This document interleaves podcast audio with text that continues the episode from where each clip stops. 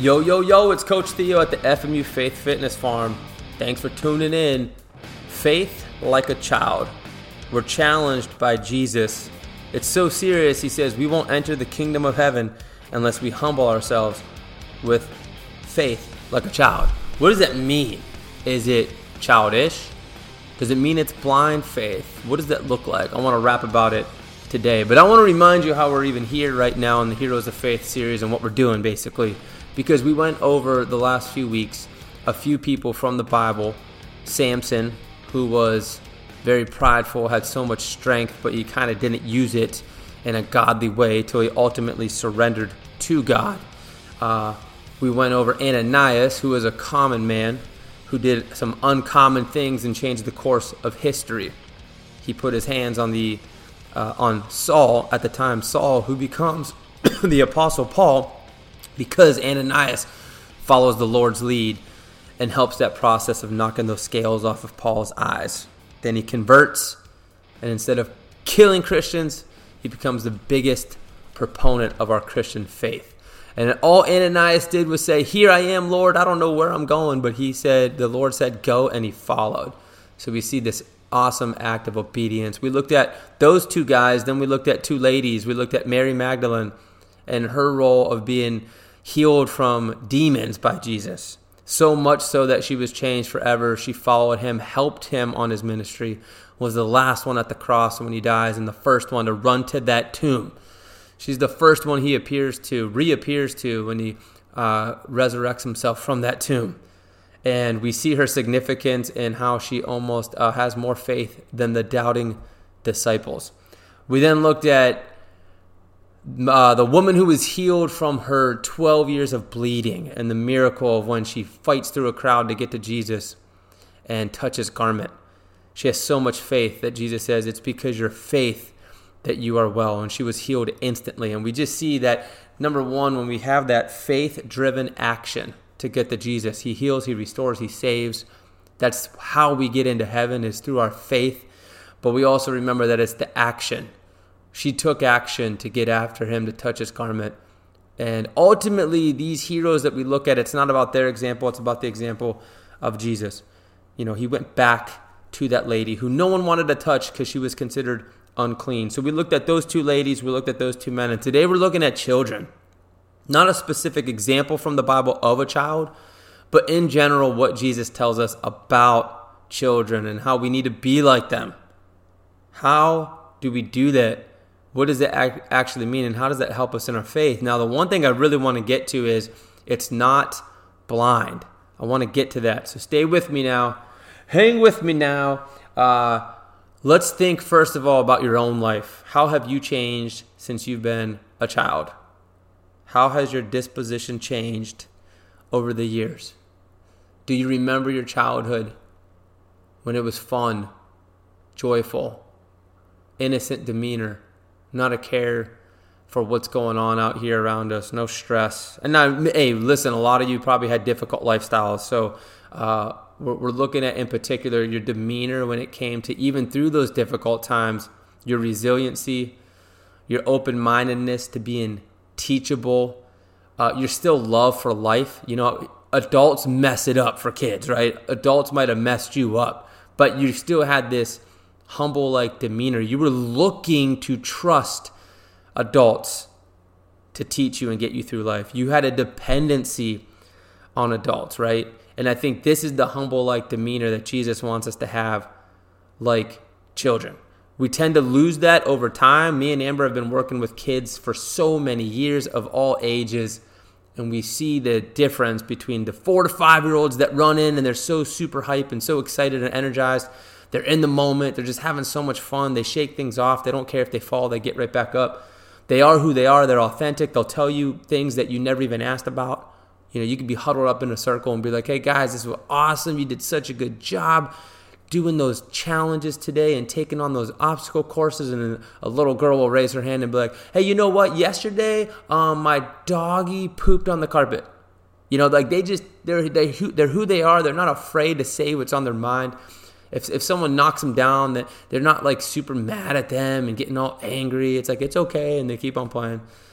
Uh, we see kids as they get older though fear starts to take over. They don't want to try any. Uh, I, they don't want to try as much anything that's new. They're maybe a little bit scared of how they look. Um, they're not as teachable, maybe. Uh, they tend to figure out their own way and think they have it all figured out as they get into those teenage years. And then you see adults, oh my goodness. Not all adults. Some of you guys are amazing, but you know, coaching people for years now, some adults are just so stubborn in their ways. They want to get in the best shape of their life, but they don't want to follow your advice because they know better, right?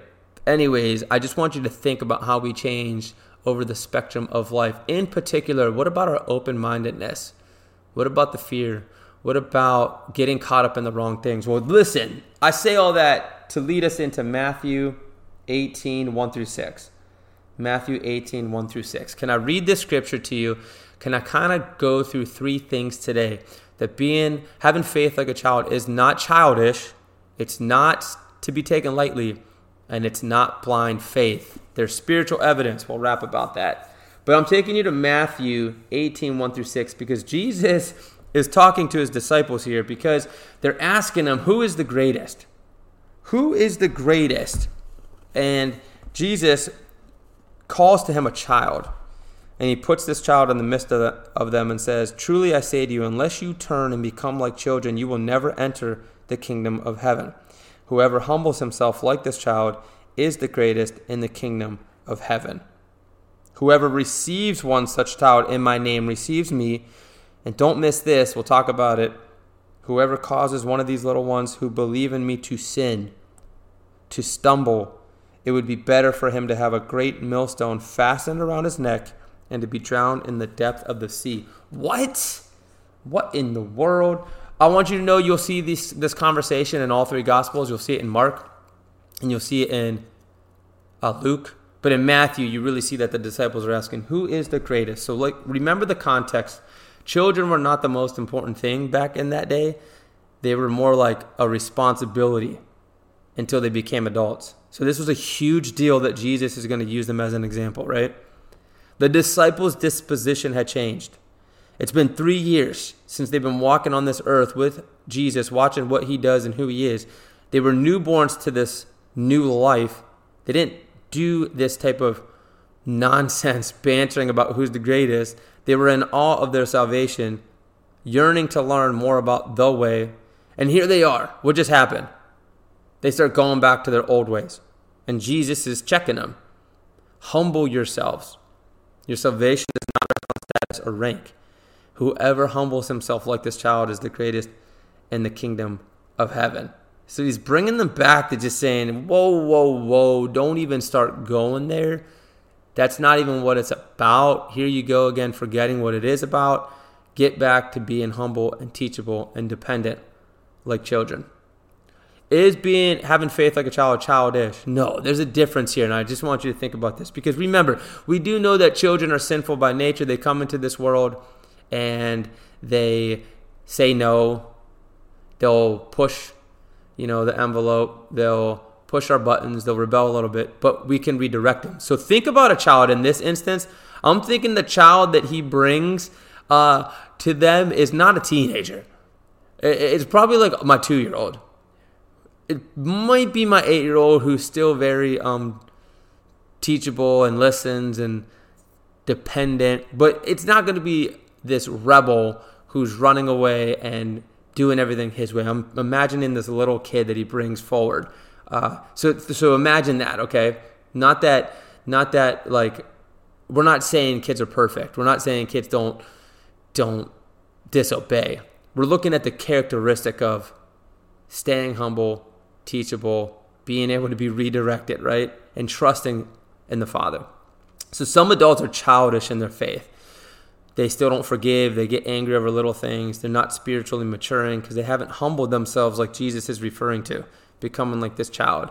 Oh, they believe, but their everyday situations don't show it yet. Imagine yourself at a restaurant. Someone backs into you into your chair with their chair and hits you pretty hard. They apologize. It was an accident. They didn't see you. How do you respond though? Just think about your everyday situations. Where's your heart at? Where's your mind at? Are you grumbling?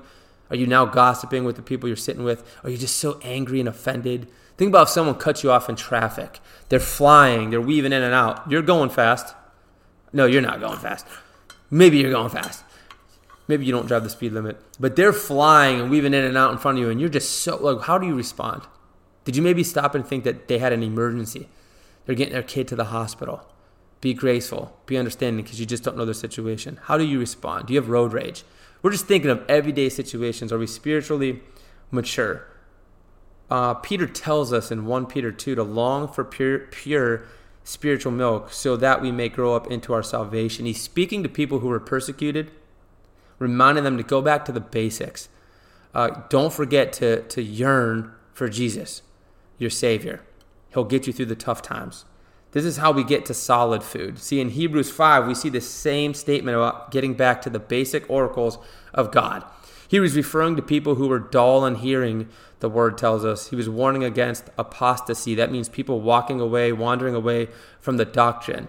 Here you go again. You're starting to get really intelligent, but you're starting to wander away from the basics. You need that spiritual milk. How do we grow as Christians to have a faith like a child? It's not that we only drink Milk. I don't like milk, by the way. What the heck? Why can't he use something else? It was important back in that day. They knew exactly what he was saying. It's just be simple. Never forget the basics of our salvation. This is what prepares us and helps us digest the solid food so that we continue to mature. Look, in health, you want to drink protein shakes and take supplements, go ahead, but you better be doing the basics first. Drinking water. You'll digest everything else so much better, right? You can know everything you need to know about the Bible, but you better not forget the basic tenets of the gospel. How many of you know that the more that you know, the more you realize that you don't know? So get back to the basics. What built the early church? Not theologians writing PhD dissertations. It was the basic tenets. They didn't have the Bible. It was prayer, community, baptism, sharing personal stories of who Jesus was, what they just witnessed, the crucifixion, the risen king, the Holy Spirit, the stories of how these disciples who were being challenged to be humble like children now realize it all makes sense. And then other people who were starting to uh, devote themselves to the way and changing because of the Holy Spirit. It was the basics that strengthened their faith. And so we stay humble, longing for that spiritual milk like a newborn to our faith. Remember what it was like when you first came to faith, how excited you were. Or maybe when you first came to health, how excited you were. Or maybe when you first met your spouse and how excited you were and you wanted to know everything about them. You didn't want to stop talking with them. You wanted to share them with everybody. Get back to that same relationship with Jesus and stay there. Keep longing for that. So it's not childish and it's not to be taken lightly. So, point number two, it's not to be taken lightly. Really quick, Jesus says we will not enter the kingdom unless we humble ourselves like children. In Mark, he'll whoever wants to be first must be last, kind of in the same conversation. Whoever receives one such child in my name receives me, and whoever receives me receives not just me, but he who sent me. In Matthew 18, we see that too. Jesus says, Whoever receives one such child in my name receives me. But catch this 18:6, Matthew 18:6, whoever causes one of these little ones to stumble, it's better for you to put a big huge rock around your neck fasten it around your neck, and be drowned in the depths of the sea. What in the world? Watch out. Whoever messes up our faith, watch out. And if we ever mess up the faith of a child, oh boy, it's just not to be taken lightly. I don't know exactly how to take this. I just like to point out that Jesus means business. We tend to like to think of him only as this meek, humble servant. He means business. It's so serious. He says, You better just drown yourself, y'all yo, yo, I'm so graceful and loving. I love you guys, and I'm just speaking truth. Humble yourselves like kids, or put a rock around your neck and just jump into the sea and drown yourself, because that's how serious this is.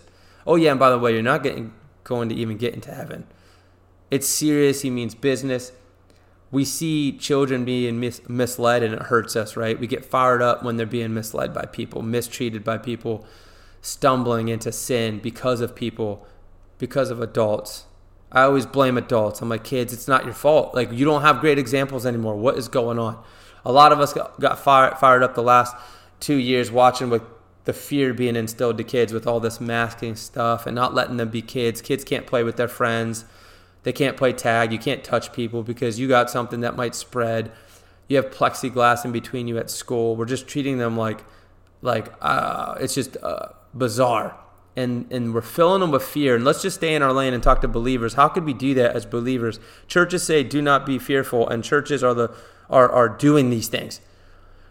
Not letting you sit next to each other. Some churches not even letting you in unless you got the jab or if you wear a mask. Come on, guys. It fired us up because we don't want kids to stumble. We're seeing this message right here from Jesus. There's this instinctive nature about us. The Holy Spirit's telling us this is not right. And it's not kids' fault, and they're not a danger. So, what are we doing? Why aren't we building them with so much faith instead of fear? It reminds me of a story of a little girl whose mom was putting a mask on her face, and she's like, Mom, why do I have to wear this mask? And her mom was like, Well, the virus is real. You can't see it, but it's there. And she looked up at her mom and she said, So is Jesus. Which leads me to my next thing. Oh, Jesus is real. You might not be able to see him, but he's there. It's not blind faith. So, following Jesus with a faith like a child, it's not childish, it's not to be taken lightly, and it's not blind. I want you to really catch this. What does this mean? Uh, as Christians, do we just have blind faith? Do we just follow blindly, not really seeing the realness of God in our lives? We did a trust fall activity at church using the kids as a real life example. And the trust fall at the gym is when you cross your arms, you're standing on a bench, you have to fall backwards onto mats on your back, keeping yourself as straight as possible. You don't want to bend, you don't want to sit up, you want to cross your arms, squeeze your stomach, fall back straight on that mat, trusting that you're going to be okay. And what we saw was the kids were super excited. What we saw was they were encouraged. They saw other people doing it. Some of them didn't do it right, but they still kept doing it three to four rounds. Some of them did it perfect. And what we pointed out was what could the kids not see?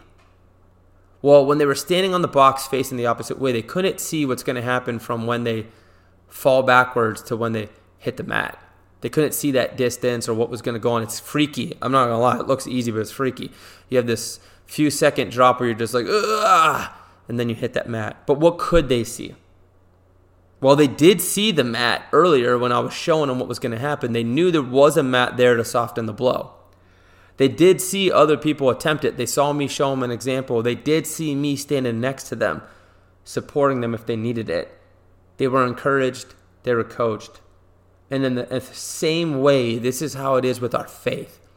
Hebrews 11 says, Faith is the substance of things hoped for, the evidence of things not seen. What do we mean by that? Well, there's evidence. They couldn't see what was happening from top to bottom, but they saw the mat, they saw the safety net, if you will. See, often people who criticize faith assume that Christians don't know who's catching them. They assume we're just blindly and unintelligently going backwards. But Christians trust falling into the arms of God because we know this God and we know He will catch us. I want to break this down a little bit more if you're still not with me yet, though.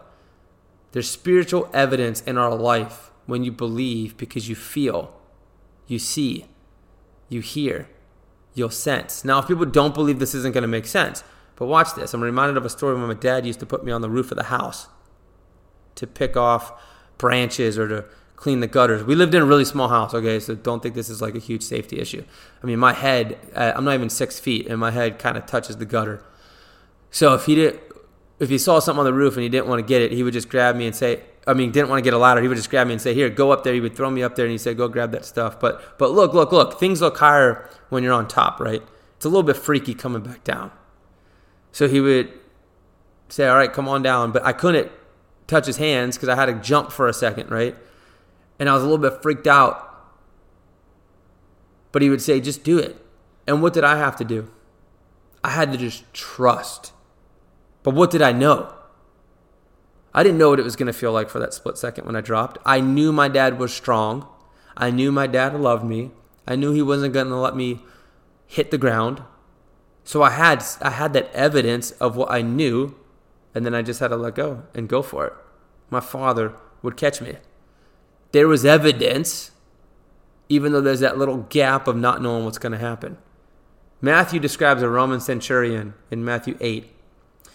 He's not part of God's people, but he seeks out Jesus to heal his servant. Jesus agrees to go and see the servant and lay his hands on him. The centurion says, Only say the word, and my servant will be healed. He believed Jesus' command would heal the servant. Just like if a military officer's command would be obeyed by his subordinates. You know, just like Ananias, here I am, Lord, Let's go.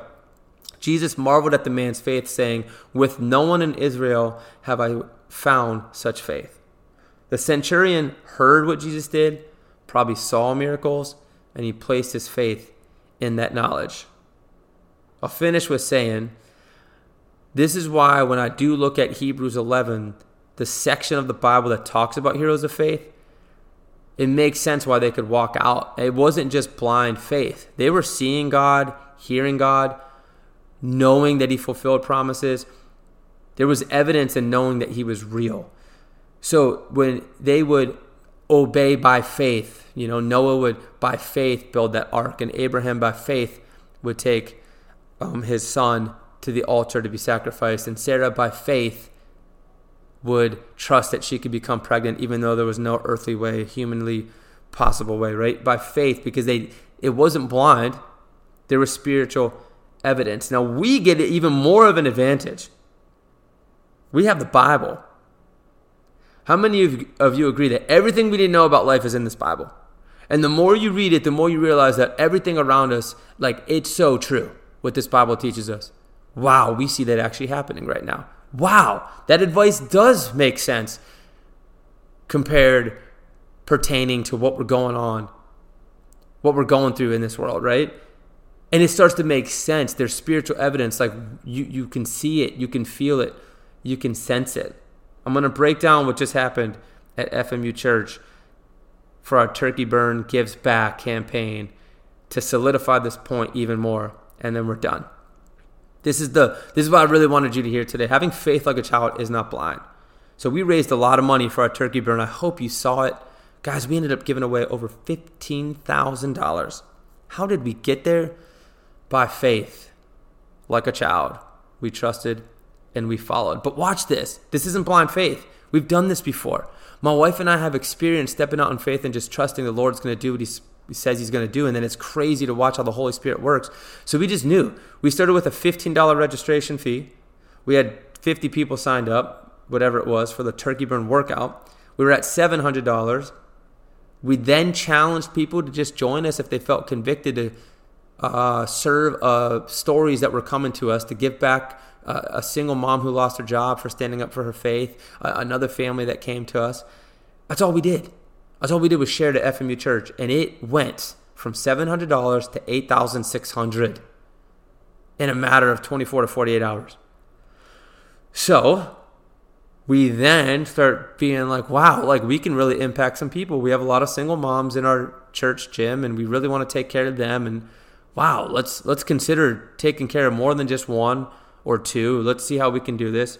And uh, we know what God promises, so we just trust, we keep doing it, and then we get to the turkey burn, we share the story. We were able to give away money to six single moms, one of them who was an original FMU member who's dying from cancer right now, Debbie. And it's so unfortunate, but we were able to go with her and pray with her and just ask how we can be a blessing to her and leave her with uh, a couple thousand dollars. And it's the least we can do, right? And then I said, I'm not going to stop this from happening, though, or growing even more, though, because some of the people in that room didn't know exactly what was going on or didn't know the stories. Stories matter, guys. So we shared the story. And then after that workout on Thanksgiving morning, we raised another $6,500 to put us up to more than $15,000. I mean, incredible, right? But here's what some people didn't see behind the scenes, we started getting stories from the single moms about you don't even know how you just answered a prayer. Like I was just praying because I needed some help to get through this difficult time. I would never have asked. And oh my goodness, you guys just answered that prayer. Some people who donated were like, guys, I was raised by a single mom. I, I'm so touched by these stories. Or I was a single mom for a while. I'm so touched that I just know God wants me to give back. And then here's what's really crazy so you start feeling the presence of the Lord working, right? This is what I mean. You have spiritual evidence that this is God. It's only God. And this is why you have to share because you want to magnify Him and point all the glory back to Him. It's not us. It's spreading the love of Jesus. People feel it and it's contagious and they want to keep being a part of it and keep doing it. But we were praying because the church was like, hey, should we match or should we like grow this up to 10 grand no matter what to give back to these families? And I said, let me just take it to the prayer closet. aka the infrared sauna. I said, let me pray about that because I don't know for sure. And something that popped into my head was, don't worry, guys. Uh, we'll get to that 10,000. People are going to come forward. So don't even worry about that as a church. Watch what's going to happen. And so I just told them, let's hang tight. Let's see what happens. Let's, let's, let's, we got the 8,600. Let's share the stories. Let's pray about it. See what Debbie needs specifically. And then we'll see what happens. So after the workout, we were at 8,600, right?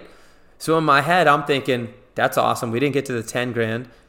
It was when I went home and reflected on the fact that those people then came forward after the workout with the 6,500 that we crushed the 10 grand, that I remembered that prayer, that thought that came into my head, which people ask, well, how do you know if God's speaking to you? It's not audible, but the Holy Spirit pops thoughts into your head, your head, right? Like those thoughts came into my head. That was not me. That was the Holy Spirit telling me, hold tight. And I was like, oh my goodness, I'm so glad I told some of my church friends about this so they saw and felt God's presence even more now.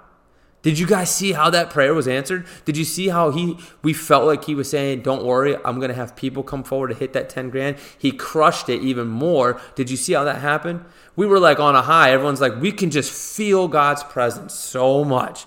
How he just worked through this entire story.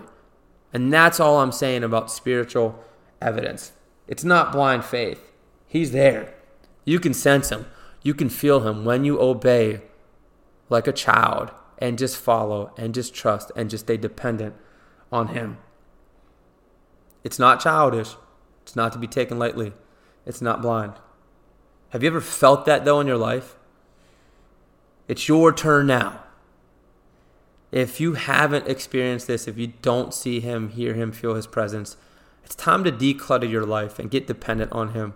I don't know exactly how you're supposed to do that, but when you think about how you used to be when you were a child, you think about what's happened over your life and how you are now. Things have piled up distractions, busyness, clutter. You want to be dependent on God, but you're just not putting yourself back in that trusting, vulnerable state, that humble state that He tells us. You want to get into the kingdom of heaven? Humble yourselves. Rely on me, only me, and watch what happens. What do you have to declutter? Maybe it is things, maybe it is activities, maybe it is free up your time. Maybe it's just something in your brain, your mindset. A lot of the times, adults, we think we have it the right way. We think we can do it our way. We think we are God, and we forget like we have to eliminate ourselves and trust in Him. We got to get back to that dependence. I don't know how you're going to do it. I just know that we have to pray for the Holy Spirit to help us do it. It's interesting that we come into this world dependent, we leave this world dependent. Is our task in life to declutter, simplify, get back to the basics our entire lives to stay dependent. Wow. I think when we humble ourselves with faith like a child, we can learn so much from them, right? Can we learn so much from them? Yet. And we can experience something heaven on this earth right now, the kingdom on this earth right now, in the presence of the Lord. And it would be amazing. Don't ever take my word for it. Don't ever take my word for it. I love working with children. They keep me young, they keep me youthful. It's a constant reminder to stay teachable to stop sweating the small stuff, to trust the Father for guidance, just like they trust us to show them the way. And um, to try in life without concern for what is going to happen or should happen. When those kids were on that box doing the trust, on that bench doing the trust fall, they trusted. They didn't think about the outcome, they just went for it and there was so much joy. Let's get back to that playful joy, that imaginative, creative life that we had when we were kids.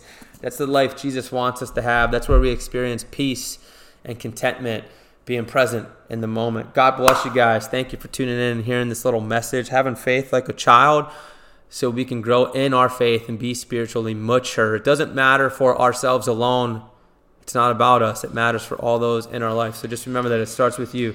Uh, if you took anything away from this podcast, share it with someone else because chances are, if you were hit, they will be hit too. Have a fantastic uh, day, guys, and be ready for what's coming up next. It's going to be an incredible story. I can't wait till you hear it.